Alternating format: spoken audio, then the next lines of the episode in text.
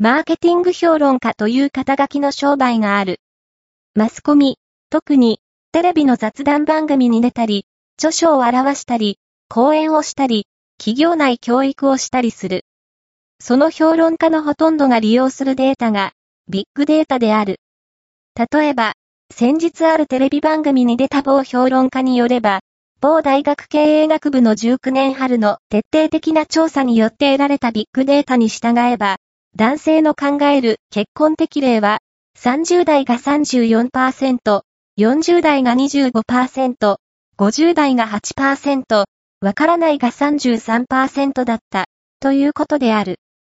視聴者の多くは、なるほど晩婚が増えるわけだ、と、納得する、あるいは、そんなはずはない、自分の近辺には、総婚者が多い、と納得しない。だが、重要なことは、その後に起こる。このデータを知って、納得したものも納得しないものも、テレビを見て、10分後には、このデータをすっかり忘れてしまっていること、である。マーケティング評論家の役割は、ある定説の説得あるいは、その反論という、結論補強のために援用され、そしてすべて忘れ去られる。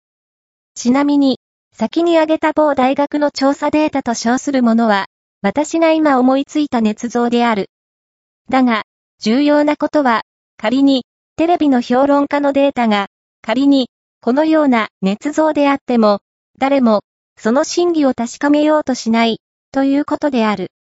なぜなら、データは、あくまで、ある結論を導き出し説得するための手段の一つとして用いられているのに過ぎない、という常識を、解くものだけでなく、実は聞くものも共有しているからだ。